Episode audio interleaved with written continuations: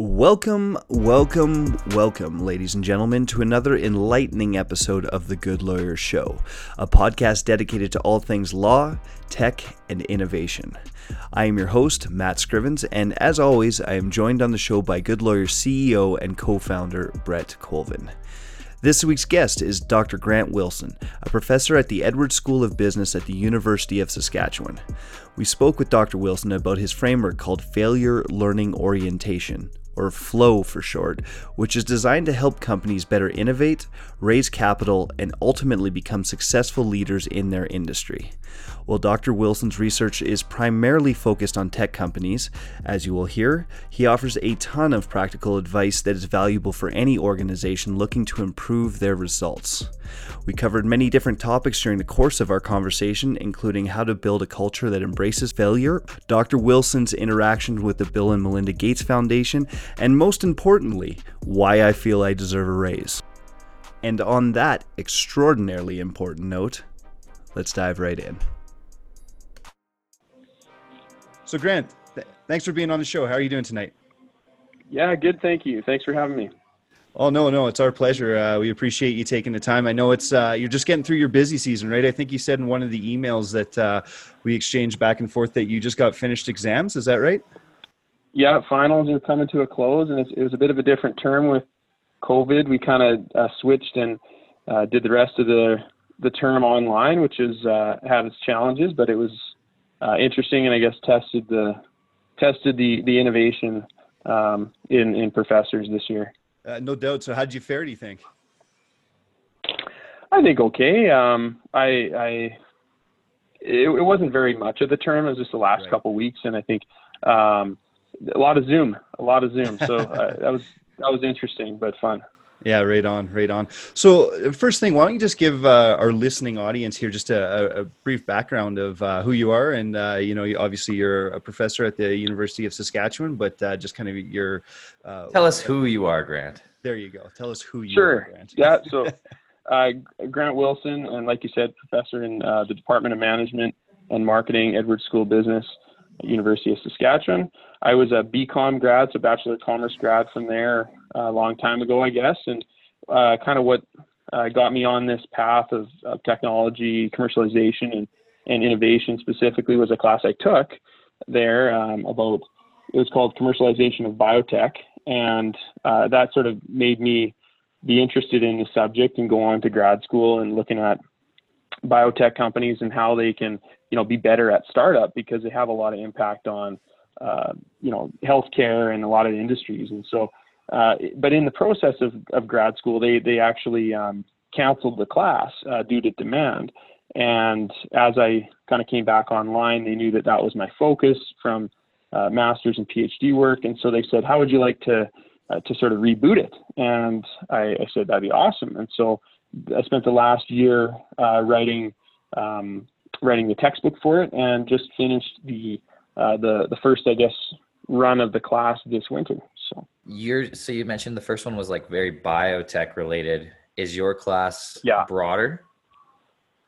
Yeah, for sure. Like my my kind of specialty is in biotechnology and life science, but um, you know, high technology industries. I, I brought in more um, more than that to the table, and uh, a lot of guest speakers, um, a lot of awesome guest speakers. But um, it, it was it was broader than biotech, of course, but but I think that was my uh, my base that I kind of grew it on. Well, yeah, and I would, you know, we've read, you know, all the startup books out there, and there's a lot of management styles and like parallels that it doesn't matter what industry you're in. So, you know, taking yeah, those lessons exactly. I, am excited to learn more about in this episode with you. Um, yeah, yeah, yeah.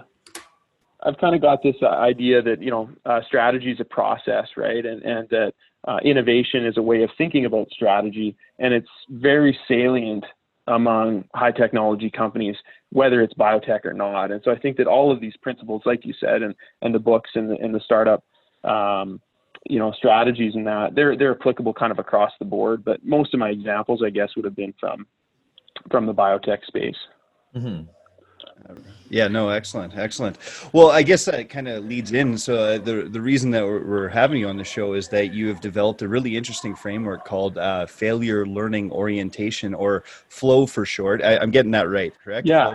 Yeah, exactly. Yep. Uh, and that essentially, if I'm understanding it, essentially allows companies to, to be more innovative and ultimately more successful.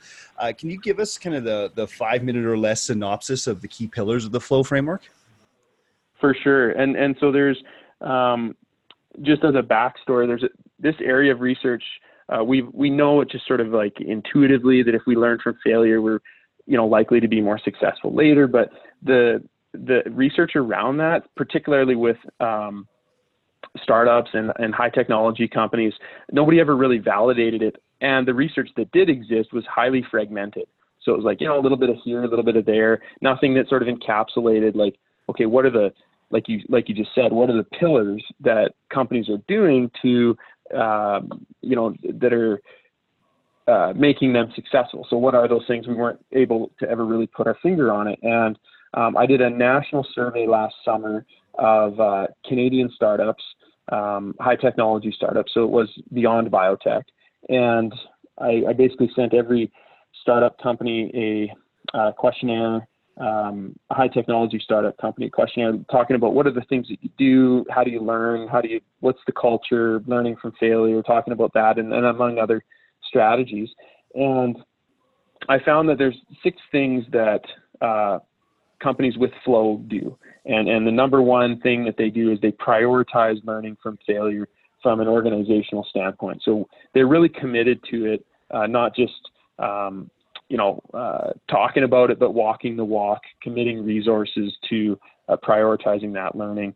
They encourage all, so number two, they encourage all employees to openly discuss failures. And I um, did a follow up study with executives, um, which I can talk about too, is, is how do you do that? Like, that's kind of a, how do you have an open forum? And there's lots of unique things that CEOs are doing to sort of permit that. Uh, the third thing is that they believe that failing fast is actually a key to success, which is kind of an interesting notion that, hey, how can we fail faster? Those are some of the things that these tech companies were talking about. How, how can we make mistakes quicker so that we can learn from them and make our product uh, or, or, service better? Um, number four, uh, they focus on why the failure occurs as opposed to who's responsible. And so they say, forget who, you know, you know, maybe made this decision that, that um, created this idea or product to fail. It's it's it's more about how do we move forward from that. Um, and and so that's number five is about strategizing how to move forward. And then the the sixth one is that truly believing that this can set them apart from their competitors. And and what was really interesting about this study is not only did I sort of find that these are the six things, companies that did did these six things versus those that didn't, um, they raised uh, more capital. They they were able to be, uh, or sorry, they were able to file more patents in a year, um, hit scientific milestones, uh, venture capital, um, and and more market share than their competitors. So I think that was a bit of an empirical validation of those things too. Uh, and and correct me if I'm wrong. You and I'm sure you may have heard this before, but this kind of reminds me a little bit of like the lean startup methodology, which uh, I'm sure for any uh, uh, startups is, is pretty much. Yeah, I mean, it sounds very lean. Yeah, totally. yeah, yeah. It, was that an inspiration for this, or was it was was uh, how does that play in, or are we just totally off base here? yeah, no, no, for sure. And and another inspiration about it was this this idea of having open forums and like just sort of no holds barred in terms of what we can talk about and and discuss. And, and the, the inspiration for that element was, of course, I looked at lots of research in the area, but uh, one of one of the things was this idea of radical transparency and just basically leveling with people and saying like this is a bad idea or this is something that uh, could be improved and having those really candid discussions i think that that type of culture really permits learning fast and then making strategic maneuvers based on that that uh, have you know, financial, scientific, innovative sort of consequences. And so, uh, actually, absolutely, there there's a lot of inspiration. For, do you know it. who's actually really good at that? Grant is Brett. He he calls me after every podcast and gives me uh, uh, critiques and uh, and tips on how to be better. So I, I I know exactly what you're talking about.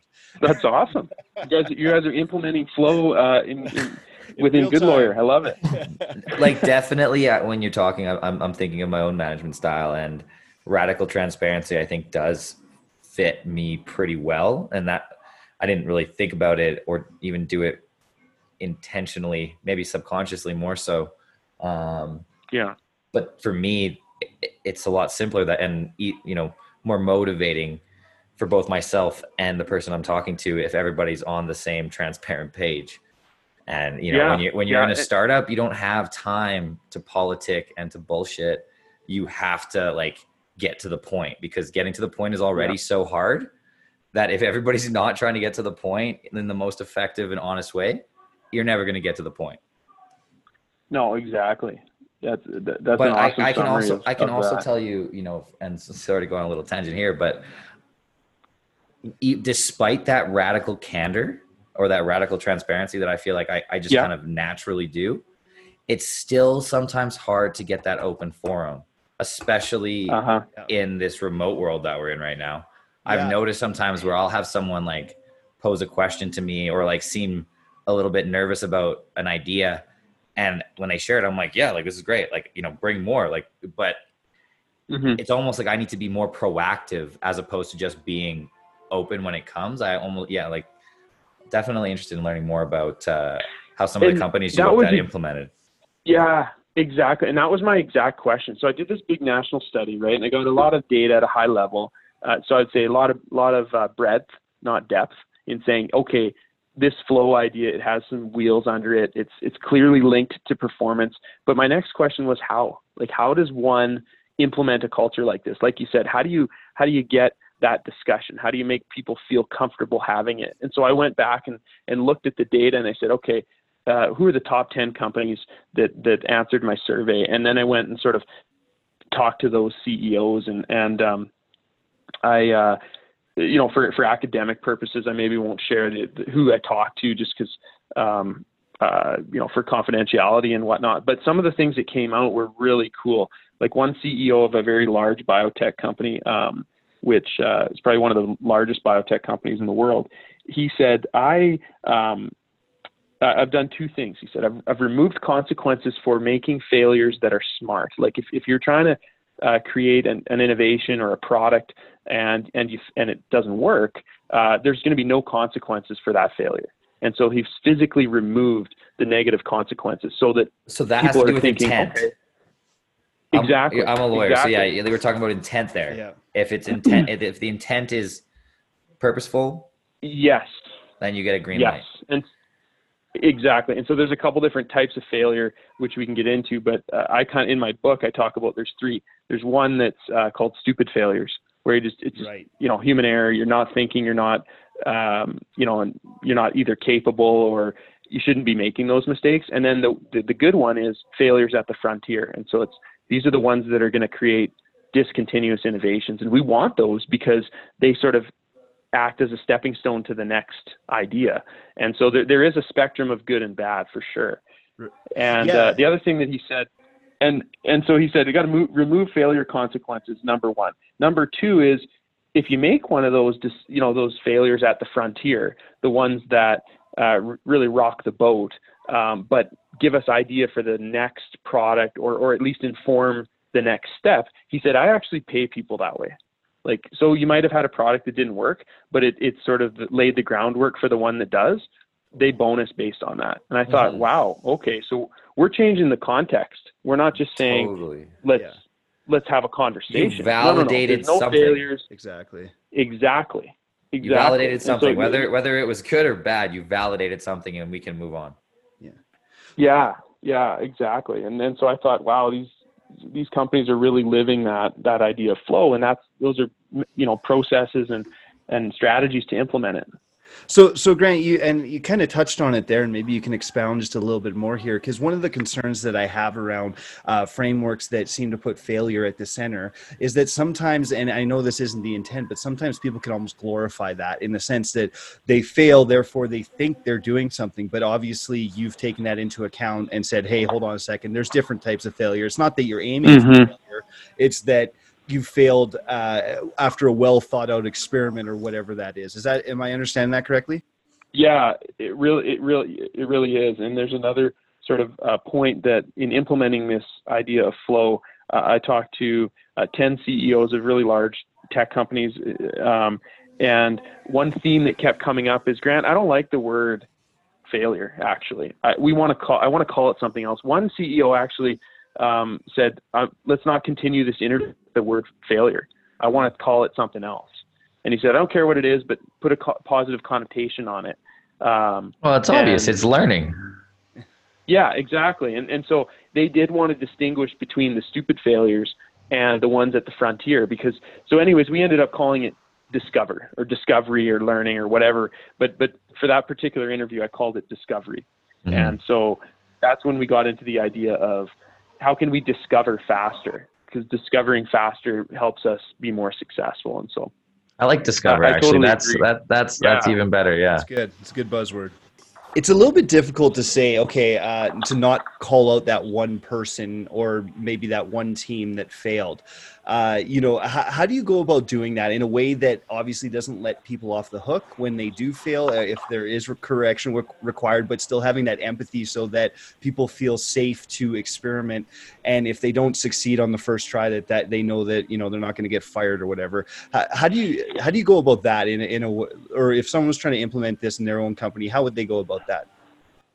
Yeah, that's a tough question for sure, and I think it, it does come down to a lot of like the distinguishing between the types of uh, failure or or missteps or mishaps for sure. Um, like because you need that accountability, like you said, in order to be successful and, and be a high output uh, team. And and uh, a lot of um, companies talked about you know cross functional teams where they have people from various different um, and these are larger ones, of course, but uh, where they have uh, different sort of skill sets, and it's almost like a competition. Um, and and resource sharing from different sort of um, functional departments. Uh, but yeah, that it is a challenging obstacle, and I think could could in fact be you know the next sort of avenue of this research to, to hone in okay. on that for sure. I I would be really curious to see what you find there for sure. Yeah, yeah, and, and like I don't have the silver bullet answer for that one, but um, but well, they're tough questions. Let's it, be honest. they are. They are. It's good though. Um, what else can I tell you? Um, Sorry, actually, if, if you don't mind, I'll just jump in here with uh, the next question I got. Yeah. Uh, Brett, Brett was distracting me. He was uh, virtually throwing things at me. So, uh, is uh, so is is this flow uh, framework is it meant for all types of companies? Or uh, like obviously you know you, it seems like there's a focus on tech and entrepreneurial uh, but it, can any can anyone use this or is this uh, strict, strictly for kind of those technology companies people that need to really discover or can someone at a you know the the hardware store down the street also implement this? Yeah i think there's certain aspects of it that are highly geared toward high technology companies and and you know uh, those startups and entrepreneurial ventures for sure. I think that some of these elements are more focused for that, but I think um, the the there are elements, of course, that are um, universal, right? And and I'm I'm my research now is trying to explore this in different contexts, sure. and uh, uh, I'm actually looking at it with um, uh, student student groups, with with biotech companies, with um, you know with with uh, nonprofit organizations now. So I am sort of expanding that a little and seeing how it evolves and how it'll uh, uh, change based on that audience for sure. But I think like if you go back to the six elements of of flow, you know, encouraging all employees to openly discuss it, prioritizing it, uh, failing fast, and or discovering faster. Um, there are a lot of I, I think some of these things like strategizing how to move forward after a failure. Like I think that that applies to everybody you know that applies to me as a dad as a husband as a prof as right? Like you say how how'd you deliver your you know uh, the winter term online? Well i'll read the course evaluations from the students and hopefully strategize a way forward if, I, if I hope some... they weren't as apathetic as i was when i was filling those things out. I, am wow. sure i'm the type they, of person that uh, would irritate you. I'm sorry. Well and it's just it's just a matter of scale right? Like it's every business yeah, fails and learns but startups have to fail fast and a lot because they're trying to discover something right. that doesn't currently exist. Right. You know, exactly. the first business that yeah. I really ran, like that I would consider like a legitimate, like, yes business was a painting business. Mm-hmm. And building a successful okay. painting business was like, you know, exciting, but I had a playbook that I could follow as compared to building, you know, a legal tech business that there's not really yeah. a comparable exactly what we're doing anywhere because everybody's still learning. It's just a whole different ballgame. Yeah. Exactly. and I think yeah. that I'd like to think, I mean, of course, as the author and sort of creator of the, you know, concept uh, of flow that, that it has application way beyond this, right? But, um, it, but certainly it came from the, like yourselves, that's sort of my wheelhouse and, and my passion, uh, you know, startups and tech companies. So that's sort of where it came from. But I, I do think that there is larger application for sure. Mm-hmm. Yeah, no, for sure. So, so Grant, uh, you know, I, I was reading uh, your emails there, and, and, you interviewed some pretty high-ranking executives in the course of your research, including uh, the CEO of Monsanto, uh, the VP of the yeah. Gates Foundation, and if I'm if I'm understanding you correctly, you even had a conversation or two with uh, Bill Gates and Warren Buffett. Is that is that correct? Well, uh, so it's indirect because the the gentleman that I know and who, who who he's fine with discussing this, uh, uh, he um, he worked. He used to report to to Bill Gates, and so a lot of the ideas that he shared with me were from were directly from Gates and his philosophy on the organization. And then, of course, Warren Buffett's number one uh, uh, shareholder, or, or um, right. is one of the largest key interests in the Gates Foundation. And right. so he worked directly with both of those gentlemen, and so the ideas were not only his but theirs. And so one of the things that uh, I loved uh, li- listening to him about talking about Warren Buffett and and um, he, talking about uh, de-risking, and they didn't like de-risking. It was all about um, you know I, I'm not the person to sit in the chair and tell you that you should de-risk or that you should analyze this risk further. He's, you know, uh, those that are in the those that are in the positions that they've created should be the ones to have that autonomy to make those decisions and, and have that latitude basically to to determine what level of risk the uh, project or uh, you know particular idea can sort of withstand. And I, I really like that idea. I want to go um, you know uh, into that a little bit more with with respect to research. But uh, really what what that told me is okay uh, they are giving employees uh, of the organization a certain level of autonomy and quite a quite a lot in some circumstances to be the ones to assess risk and if they can sort of make the case that hey uh, we want to explore this or or create this innovation um, and they make the case for it they're free to go and do it and so I think that that's an element of flow that could you know, I, I, saw it there, didn't see it a lot elsewhere, but that was something that really stood out about that conversation. And, and that was I guess indirectly from Warren Buffett. Well, and I mean, you know, in a very like what I'm hearing is delegation, like delegating responsibility and trust and trust. Yeah. Exactly. Yeah. yeah. And just, and you know, I guess it's putting it's, them, putting the, the people on the ground, you know, providing them with, with the autonomy required to make fast decisions with the best information. Yeah. Yeah. And that, that the idea of being nimble and for a very large organization, when we talk we talk lots now they're they're big big buzzwords but agility quick to pivot all those things like to be a big organization and have that is very i think almost um, like an oxymoron right? Like how do you oh, how do you have that as a large organization? But what they talked about as well. That's why you're in this position ex employee is to make that decision and to assess the the level of risk and what what that risk tolerance is based on what you know whatever and and and go forward with it. So uh, exactly autonomy giving them rope whatever you want to call it um, i think is a key part of of flow. Well yeah. and you know for for a startup as compared to one of the big organizations you know i think one of the catchphrases is the startup has uh, speed and stealth.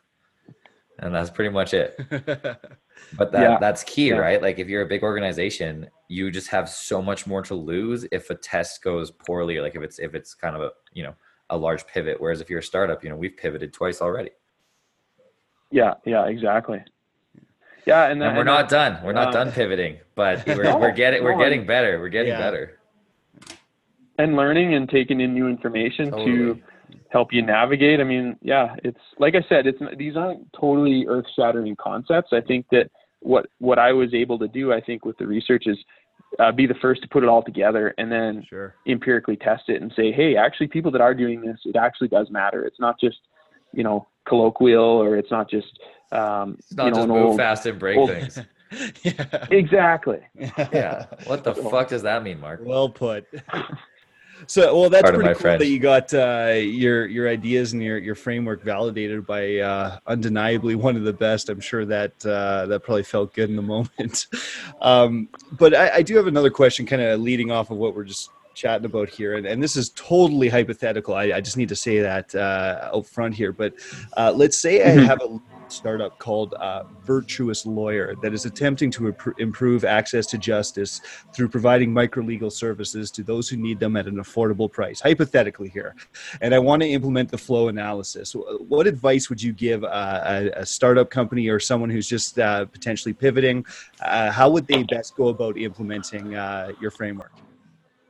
I was gonna ask him more. I was gonna ask him more bluntly if he had, if he had an Okay, interest in the okay. legal tech Oh, you- space. You, caught me. It's good lawyer. legal, legal tech is so hot right now, Grant. It's so hard. Well, right exactly. yeah, no, I know. Well, well, t- like I, I don't know. I, I do lots of consulting work too, and and I think that part of uh, some of this implementation um, I've done, and and uh, one of my research assistants actually is um, is doing it with uh, one of the tech companies she works for. Um, you know, it's it's not uh, it's not uh, it's not brain surgery, but I do think that it requires a lot of uh, commitment from senior leadership. Like it, it does require that organizational commitment, and so whether somebody uh, you know understands the components and, and sort of what we're talking about here and wants to go and do it themselves, I think uh, that's fantastic. But li- like I said, I, I'm open to that. I don't know if that's what you're indirectly asking or if I'm just um, but but I just mean like if you had any tips, and I think actually you hit on one of the most important right there. But if someone was trying to, any business was trying to implement this, do you have any uh, advice for how they would go about this? Uh, it sounds like, and I'll and I'll just uh, expound on that real briefly here. Is that I've worked for many an organization where this would never work, and that's because the senior management is not open to failure. They just want Oh, you to for do sure. things the way they want it done. And honestly, like even improving isn't even necessarily the goal. It's just almost getting through another day or getting through this other project and do it the way it was always done and all of that.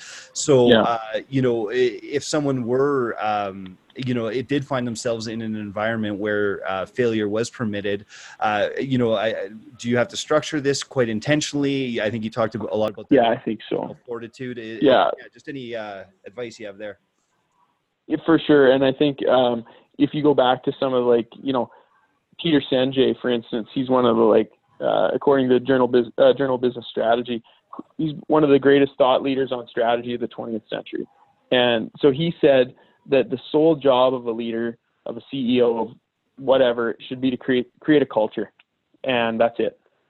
And so, and and then my favorite expression is that. Um, uh, culture eats strategy for lunch. Like you can have the best strategy in the world, but if you do not have the culture that supports it from the top all the way to the bottom, it's not going to work. And so I think that if anybody really wants to implement failure learning orientation, uh, there has to be that senior leadership commitment and not just at a level that's, yeah, this is a good idea, but committing resources to it, removing negative consequences of smart failures, right? Uh, maybe perhaps changing some of the compensation structure uh, to say, hey, if you've made a, a mistake or a failure within the product innovation, but it leads us to a new idea, we're going to bonus you on that. So I think it has to be somebody that can a create the culture, but b change the structure, uh, like the the consequences or the reward systems. Like I think you have to have somebody in that seat to be able to do it. Well, well, Brett, I fail all the time, so can I get a raise? Or I think that's what he's trying to tell you. You're, keep, keep dreaming there, cowboy. You're, uh, you're on the verge of demotion. Um, Grant, just jumping on that, can you distinguish between, because you know, culture, quite the buzzword, but can you distinguish between culture and motivation? Because like I, I haven't really tied them Oh. together so closely before, but the way you've been talking just made me think like, is the point of culture to motivate the rest of the team? Oh, oh, with like from a psychology standpoint, you're thinking I'm talking rewards and punishment. And, Well, Yeah, it- yeah, like okay. like I feel often like my job is to motivate and provide a little bit of direction, but honestly, there's tons of aspects of the business that I don't have a clue in. Um, and that's why we brought in smart people to take care of those aspects. So, you know, there's like sort of the global direction, but well, I think there's that that's a limit. good culture. I think that's a good culture. I don't know if that's that's all culture though. Like I think that a good culture is one that supports innovation, um, you know, giving giving employees autonomy, um, and and creating a culture that makes people want to buy into the vision. And you know, I think that's a great culture. But I don't think that that is necessary. Like I don't think that uh, there's a lot of organizations that that don't motivate, they demotivate, and that is a type of culture too. Yeah, sure, but we're still talking about motivation, whether it's positive or negative. You know what I mean? Yeah, yeah, and so yeah, they're certainly linked for sure, for sure. Um, I guess now, if you put it in that light, whether it's uh, the lack of motivation or if it's, you know, um, or, or, yeah, I definitely see them as like highly highly motivated. They're definitely like very correlated, but I'm like just viewing it as like and kind of wondering to myself right now um, if they are um, like identical. If, that's what culture is, it's internal motivation, and if you've motivated your, you know, if you've built a good culture, people are going to be motivated to accomplish the goals that make sense for the company and everyone else under it. Um, yeah, and I think there, there's elements of other things too, for sure. Like in a culture, I, like an innovative culture, that a lot of my research is in that space too, and and I think that uh, that that does extend beyond motivation. Um, but but certainly, I think that's a big. Maybe it's a component of it. Like maybe it's a really critical component of of that Mhm. culture. Yeah, Yeah. for sure, for sure. So, so Grant, just uh, uh, we, again, we don't want to we want to be respectful of your time here and everything. Uh, is there any parts that we've missed here that you you think that we need to make sure that we hit before uh, heading out? One one I uh, one CEO uh, who's a, a friend of mine. I used to work with him in the biotech space, and I worked, you know, led a very large controversial biotech company. I won't say anymore, but um, he said one of the things that I, I've told people now, and I love this this idea of the culture that he created. So he sort of stepped into this organization that usually gets a lot of bad press. Um, again, sort of a, a biotech company that doesn't have a large fan base. Let's just say that. And what he did within the culture was uh, the first thing he did was he hung a bell in the middle of the office, and he he said, uh, "I want to celebrate every small win that we have and every large win, anything positive. Uh, you get to go and ring that bell. And so if that means if you're in accounting and you collected." You know, all the AR this month, you go and ring that bell. If you've made a sale, go ring the bell. If it's something big or small or whatever. He celebrated everything positive that people did, and the culture went from like I I don't know like a five to a ten overnight, and and he just talked about how uh, yeah, celebrating small wins, all wins. That that that was the nomenclature he uses. Uh, small wins, all wins. And so it was like even if it's small, it it sort of you know it it it. Uh, it creates positive rippling effects throughout the organization. And so they Mhm. celebrated absolutely everything. And people got a got a kick out of ringing this big cowbell in the middle of the office. I love that, and that works. Uh, that works well in Calgary too. man, we should get a bell. Exactly. Yeah, I, I think so. There you go. I, I love that idea. Actually, I, I'm not just saying that. That's uh, that's great.